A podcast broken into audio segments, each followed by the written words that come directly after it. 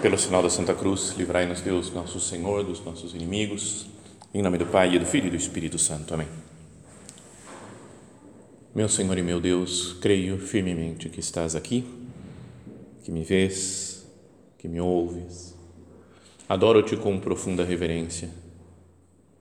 Peço-te perdão dos meus pecados e graça para fazer com fruto este tempo de oração. Minha Mãe Imaculada, são José, meu Pai e Senhor, meu anjo da guarda, intercedei por mim.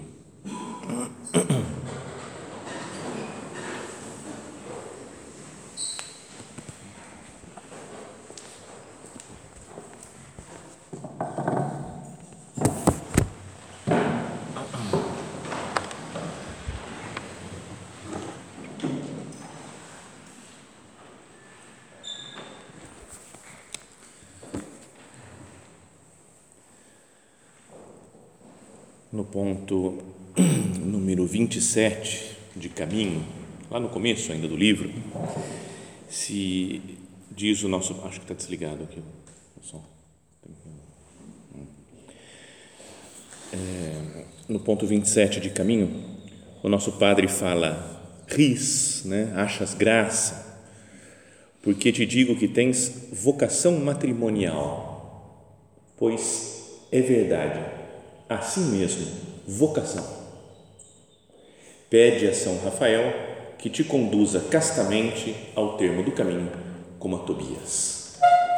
Então, ontem nós dizíamos né, que íamos falar sempre sobre vocação nesses dias do convívio, e hoje é para pensar na vocação matrimonial, que é a imensa maioria das pessoas né, que tem essa, essa vocação, esse chamado de Deus para constituir uma família e é importante ver assim mesmo né, que Deus pensou em algumas pessoas, falou: Eu quero que essa pessoa se case e dê origem a uma nova família.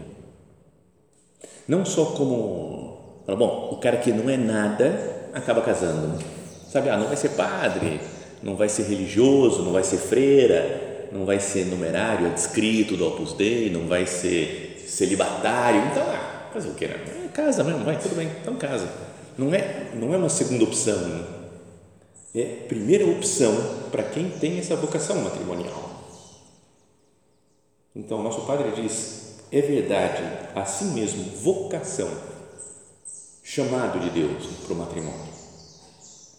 Então, é bom que cada um, eu ia falar cada um de nós, não, mas eu, porque eu não vou ser, eu não vou casar, né?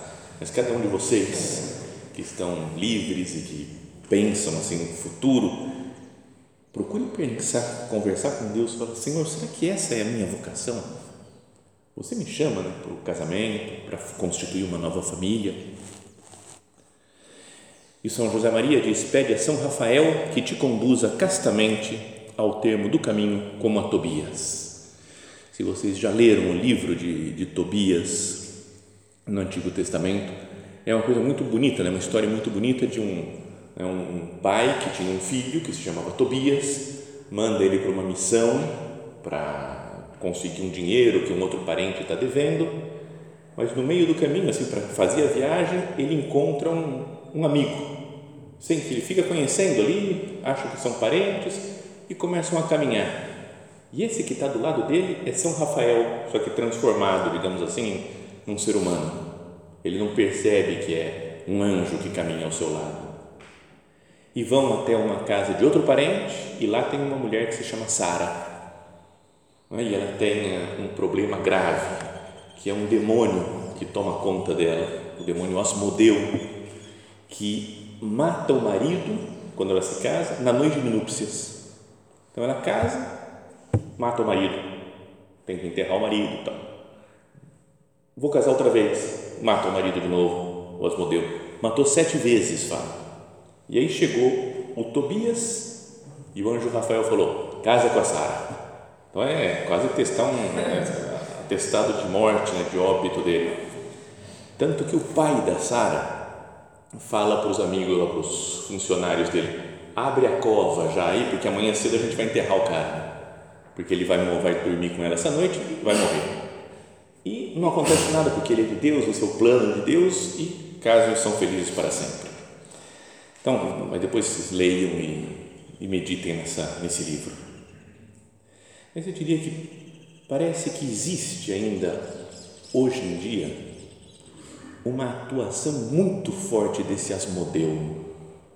Não no sentido de ficar matando os maridos, mas de querer destruir as famílias, desunir as famílias.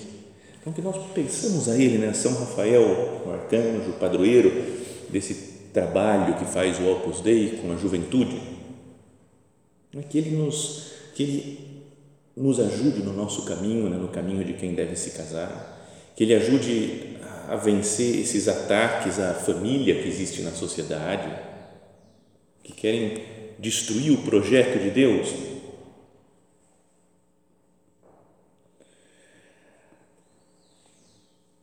Ser pai e mãe Pensa nisso daqui, ó, é colaborar com Deus na criação do mundo. Não é porque uma família quando se é, quando é constituída e dá origem aos filhos e netos, bisnetos, estou povoando a terra como Deus fez no princípio, lá, com Adão e Eva. E ele fala: crescei e multiplicai-vos.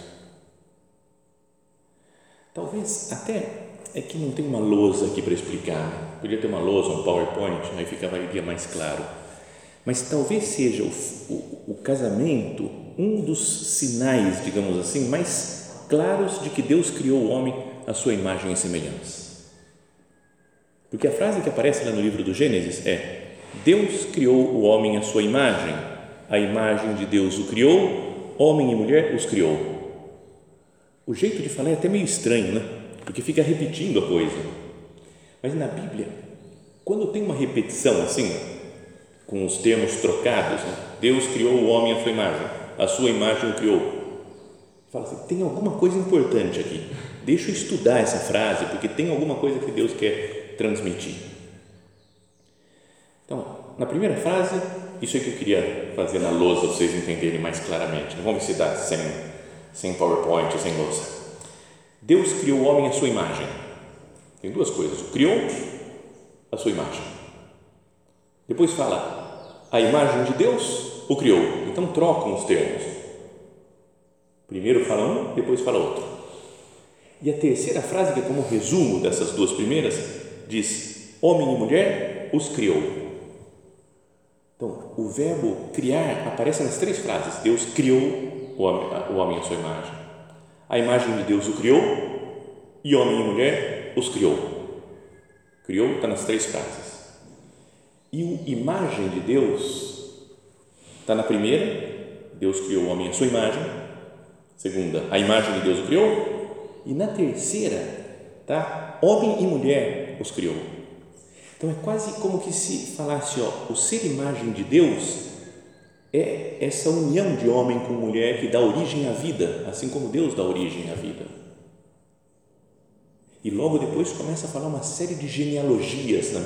até aquela coisa meio chata às vezes, né? que fulano de tal gerou não sei quem, teve filhos, não sei quem, e morreu com tal idade. E esse daqui viveu tanto tempo, depois deu origem não sei quem, né? gerou outro cara também, gerou filhos e filhas, e fica falando um monte, um capítulo inteiro, dois capítulos inteiros do livro do Gênesis, falando assim é quase como que uma mostra, né? o que Deus quer é que nós participemos da, desse seu poder criador né? para as pessoas que lhe deu vocação matrimonial. Então, a Sagrada Escritura dá uma visão muito bonita, muito grandiosa da família. Queria que nós considerássemos dois textos que falam sobre isso, sobre o casamento. E que cada um vá pensando enquanto a gente vai lendo isso daqui, né? se é a sua vocação essa. E converse com Deus e peça luzes ao Senhor. Um é do capítulo 19 de São Mateus, que diz assim: Alguns fariseus aproximaram-se de Jesus e, para experimentá-lo, perguntaram: É permitido ao homem despedir sua mulher por qualquer motivo? Eles vão falar mais para frente. Lembra daquela coisa que o Moisés falou? Pode dar o libelo de repúdio. Né? Quando a mulher já perdeu a graça, digamos, você pode, você não aguenta mais, escreve uma carta, ela está livre, tchau, vou casar com outra. Teve uma época assim no judaísmo. Alguns estudiosos, os rabinos da época, diziam que, fala, em que casos que o homem pode despedir a mulher? E alguns chegavam a dizer, por exemplo, se ela queima o arroz, queimou arroz, cara, não dá para casar com essa mulher, não sabe nem cozinhar, não, não. Então tinha umas coisas meio que a gente vai se, se perdendo, assim, falar que não tem sentido nenhum. E Jesus respondeu: É permitido despedir a mulher? Jesus respondeu: Nunca lestes que o Criador, desde o princípio, os fez homem e mulher? Que também isso querem destruir agora né, na, na civilização atual que a gente vive. Desde o princípio, Deus criou homem e mulher e disse: Por isso o homem deixará pai e mãe e se unirá à sua mulher, e os dois formarão uma só carne, de modo que já não são dois, mas uma só carne. Portanto, o que Deus uniu, o homem não separe. Ele cita a Sagrada Escritura, Jesus, a palavra de Deus, ele que é a própria palavra, para mostrar o plano de Deus, se a gente quer viver como Deus quer, que é homem e mulher, e os dois se unem e não se separam. O que Deus uniu, o homem não separa. Perguntaram como então Moisés mandou dar atestado de divórcio nesse libelo de repúdio e despedir a mulher? Jesus respondeu: Moisés permitiu despedir a mulher por causa da dureza do vosso coração. Senhor, será que o nosso coração, o coração das pessoas na sociedade, não está muito endurecido? E por isso é que existe pouca fidelidade matrimonial, Jesus fala: Moisés permitiu despedir a mulher por causa da dureza do vosso coração. Mas não foi assim desde o princípio. Ora, eu vos digo: quem despede sua mulher, fora o caso de união ilícita, e se casa com outra, comete adultério. Então é uma coisa, é puxado, é exigente. A gente pode achar vendo de longe, fala, é tudo tão bonito, né? propaganda que se faz, né? o amor. E você fala, cara, que, que bonito namorar uma menina, casar, ser feliz para sempre. É bonito, segundo o plano de Deus, mas é difícil, mas tem dificuldades também. E aí os discípulos disseram: se a situação do homem com a mulher é assim, é melhor não se casar. Eles acham, cara, ser fiel para sempre, é melhor não se casar. Tinha um supernumerário que conheci lá na Espanha, e que ele um dia estava falando dos problemas com a esposa dele, as dificuldades, né? porque era, era um, ele era super divertido, né? era um supernumerário italiano, mas que morava na Espanha porque tinha casado com uma espanhola. E aí ele falou, o primeiro, eh, falou assim, conversar, ó, os filhos que a gente vai ter, vamos tentar escolher um nome que seja tanto espanhol quanto italiano, né? que se possa dizer nos dois países sem problema, que não seja muito característico e a mulher espanhola topou, ah, muito bom, ótimo, boa ideia. Ficou grávida, nasceu o primeiro menino e ela falou, vai chamar Pedro. E, e ele falou, é, então, esse Pedro não existe na Itália, é Pietro. Então, o que, que a gente pode fazer? Não, Pedro. Pedro. Eu falei, tá bom, tudo bem, é Pedro. O próximo, o próximo, tá bom, não, não, o outro a gente escolhe um outro nome. Esse daqui que eu gosto de Pedro. Então, nasceu o segundo filho, Pablo. Pablo não existe na Itália também, é Paulo na Itália, então, não, não, mas eu gosto tanto de Pablo, né? então, beleza. Nasceu o terceiro filho, ela falou, esse vai chamar Javier. Ele falou, ah, tá bom, então, chama como quiser, ele desistiu da luta. Então ele ficava contando essas coisas, super, um cara muito divertido.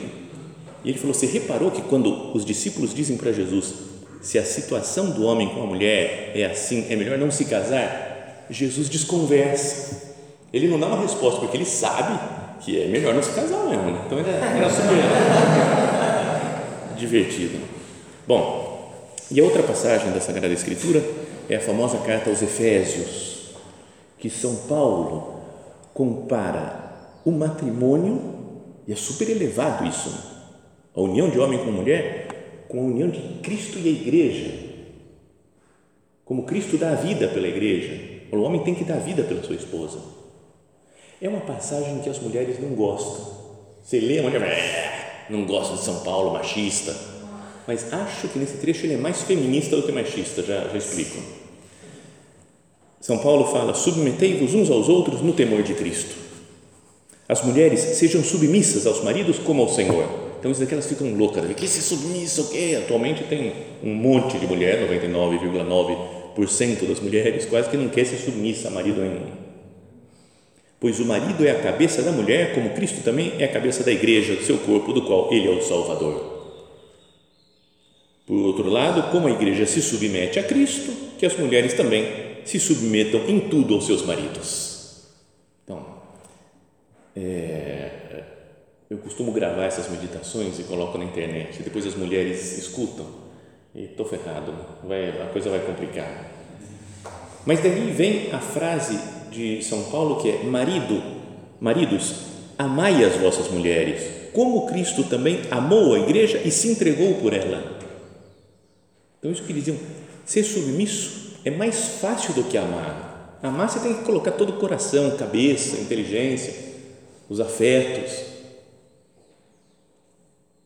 a fim de, né, como Cristo se entregou por ela, a fim de santificar pela palavra aquela que ele purifica pelo banho da água, pois ele quis apresentá-la a si mesmo, a si mesmo toda bela, sem mancha nem ruga ou qualquer reparo, mas santa e sem defeito.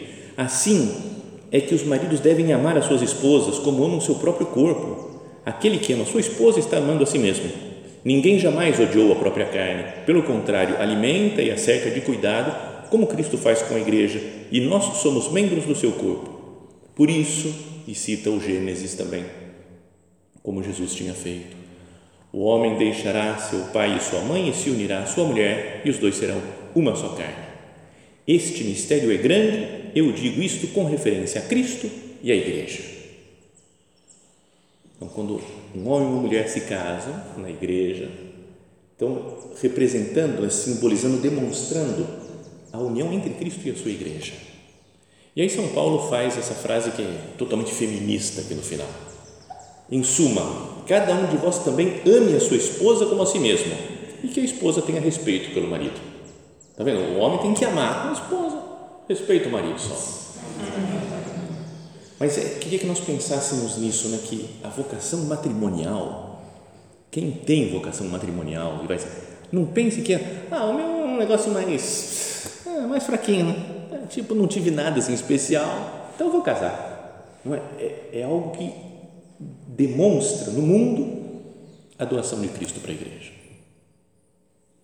Agora, tudo isso é bonito, é elevado, mas na prática, o que eu tenho que fazer? Então pense na situação de vocês. Tem várias pessoas aqui Alguns têm namorada, estão se preparando já, pensando no casamento. Outros não têm namorada, mas pensam também na vocação matrimonial e têm que encontrar uma menina. Vamos pensar para aqueles que estão namorando. Como que eu tenho que me comportar se eu tenho uma namorada? Então, primeira coisa, ser fiel a ela, rezar por ela, procurar que ela se aproxime de Deus. Né? É um caminho de santificação. Crescer nas virtudes no namoro. Pensar na família futura que vocês vão constituir. Ter um namoro cristão que é muito pouco comum por aí, né? Em geral acontece de tudo né, no namoro, como se fossem casados já, às vezes não tem fidelidade é, de namoro um pelo outro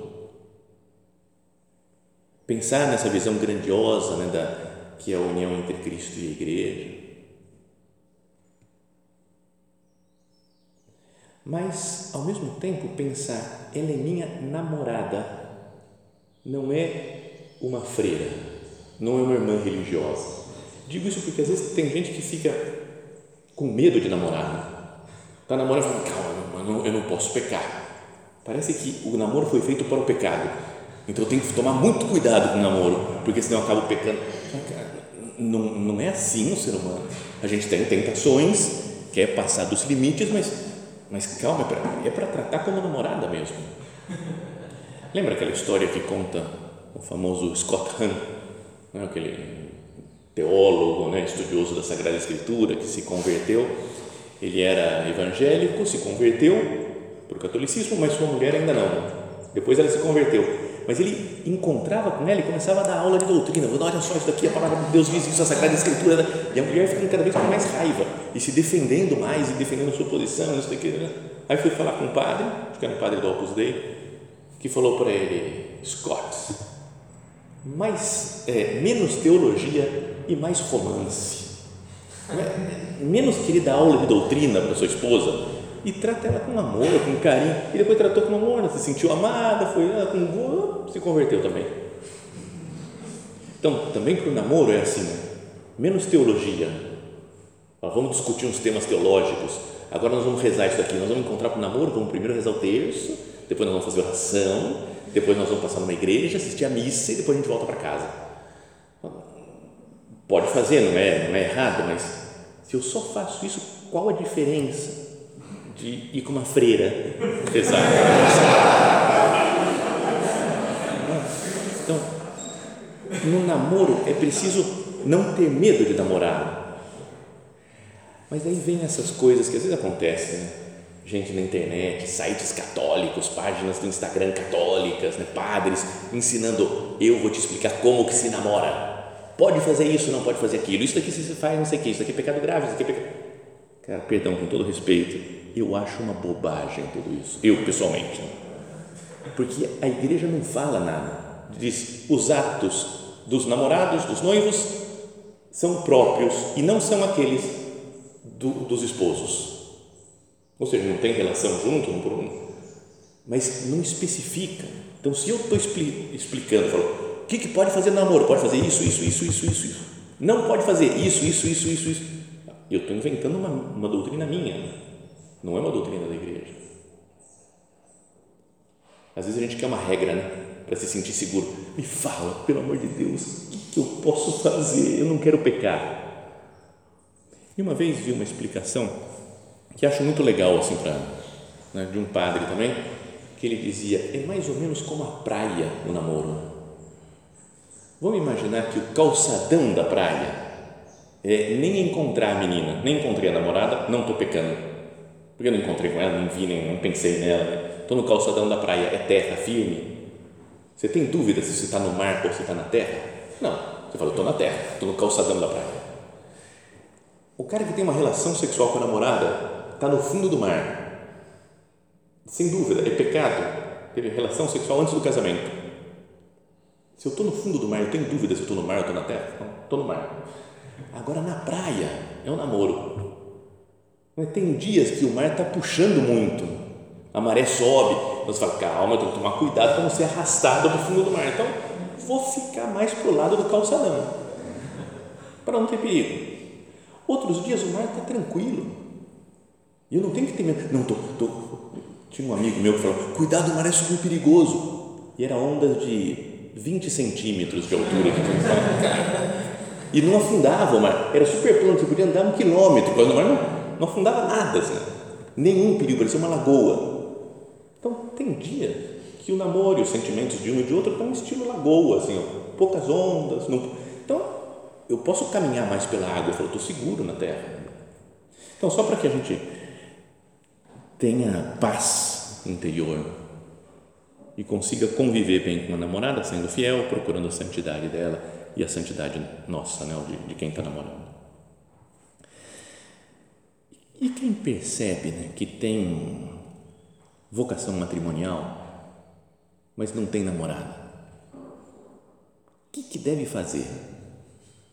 Então, eu não vou dar técnicas de como encontrar porque não é minha função, sou padre, isso daqui é uma meditação, cada um é livre e faz como quiser, mas algumas ideias só para a gente pensar, para a gente ter em conta. Uma que é muito importante é não se deixar levar só pela beleza física da menina. Sério, porque além de que acaba um pouco lá para frente, né, daqui uns anos, então, às vezes tem umas que são mais bonitas por, por muito tempo, mas acaba sendo menos importante isso. Se a gente dá importância só para a beleza e vê que as ideias não batem, pensamos totalmente diferente, não tem nenhuma sintonia. Às vezes é de outra religião, não tem problema, pode casar com mulher de outra religião, o casamento é válido. Mas depois imagina, vou educar os filhos e fala, ah, não, mas não vamos batizar não. Ah, não, mas não vamos levar na igreja, não. Aí o filhinho está com oito anos, você quer levar ele na igreja, no catecismo, para a primeira comunhão, e a mulher fala, ah, eu vou ficar em casa, não vou na missa, não. O molequinho vai falar, ah, eu vou ficar com a mamãe em casa também. Então pensa nisso, que a educação depois dos filhos fica mais, bem mais difícil. Se ela tem outros valores muito diferentes dos nossos em coisas importantes. Fala, não quero ter filho de jeito nenhum. Você fala, cara, por mais linda que seja a menina, será que vale a pena a dor de cabeça? Não é? é muito difícil às vezes dar certo. Então, para a gente pensar, né, conversar com Deus também, usar a cabeça e falar: será, será que eu não estou me deixando levar? Não estou me empolgado demais pela beleza ou pela simpatia da menina? Diria que é muito melhor uma mais feinha, mas que tem coisa na cabeça, né? que, que conversa, que tem ideias, que pensa mais ou menos parecido. É uma feinha legal. Às vezes é, é mais importante, porque depois vai, a coisa vai caminhando. Tem uma pessoa aqui presente que diz que tem umas mulheres que não se podem dar ao luxo de ser antipática, porque ela já é feia, então não seja antipática. Não, mas é meio é meio machista isso, né? As mulheres vão me matar depois né? ao ouvir isso. Mas sério, uma que não seja pode acontecer, né? Pode acontecer de alguém encontrar uma menina que seja linda, maravilhosa, super católica, santa, legal, rica, que não atrapalha ninguém, que é tudo de boa, da paz, não é ciumenta, sabe, tudo tranquilo. É difícil, é muito difícil encontrar todas essas características, mas pode ter. Mas tem feinha legal? Sabe que tinha uma menina, eu já contei outras vezes isso, no colégio, quando eu estudava, no terceiro ano, estou no ensino médio, estudava com uma menina que era, não era das dez mais bonitas do colégio, e o apelido dela era Capitão Caverna. Meio maldade, né, fazer isso com a menina. E a gente chamava ela assim, ela não gostava muito, depois teve revelação de amigo secreto cara estava bêbado né? e tinha caído com ela. E foi avisando todo mundo antes da revelação, falou, eu caí com a capitão, a minha, minha amiga é capitão, capitão. Então ele chegou lá no meio para revelar e só falou, minha amiga é a capitão, e a classe inteira, caverna, gritando, cara, a menina, esse negócio de bullying não existia, né? era considerado tudo normal.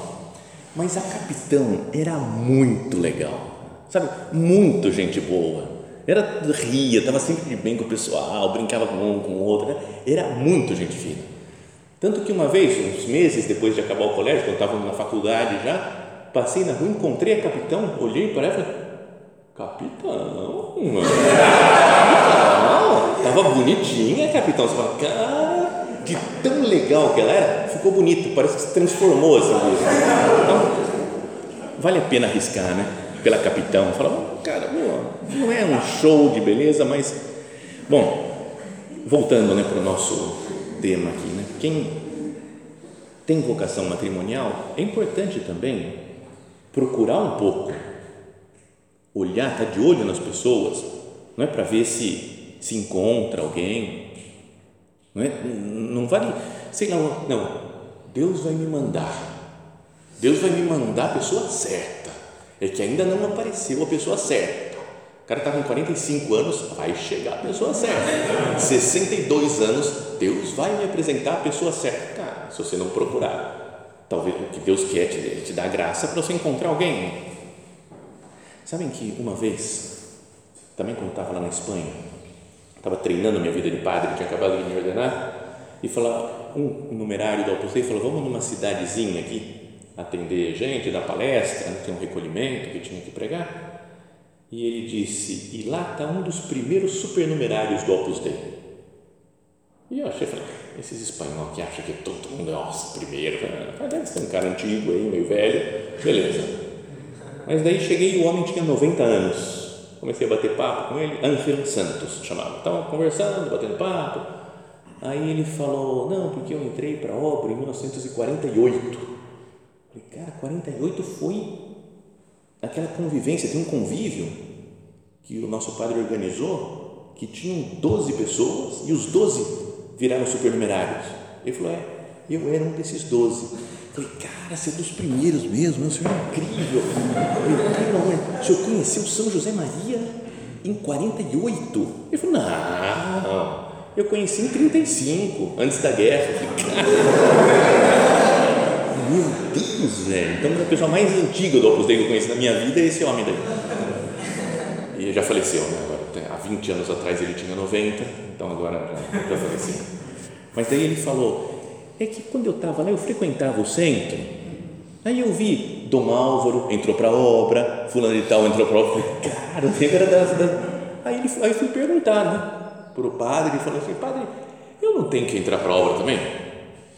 E ele falou, não, para você vai ter uma coisa lá no futuro, por enquanto você encontra uma mulher para casar, que seja boa, bonita e rica, gente boa, bonita, rica, aí depois mais para frente a gente conversa, e ele falou, ele estava preparando a gente, então, para 13 anos depois entrar para a obra como os primeiros supernumerários.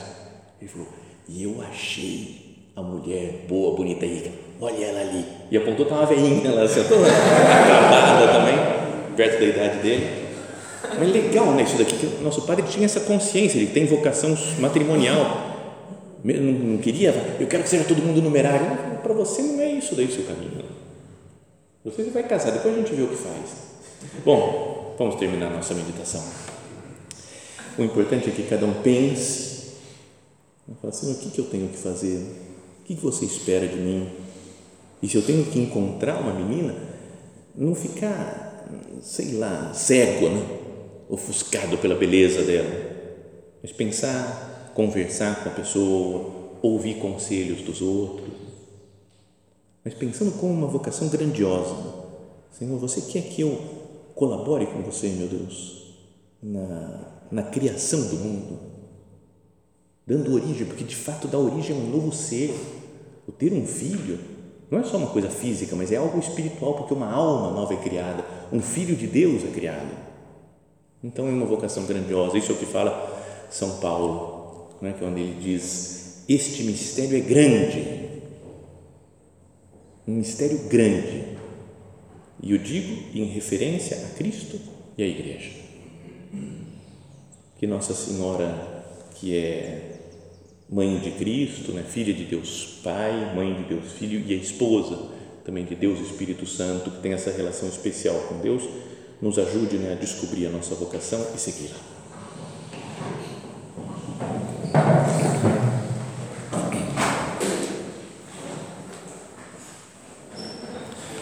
Dou-te graças, meu Deus, pelos bons propósitos, afetos e inspirações que me comunicaste nesta meditação. Peço-te ajuda para os pôr em prática.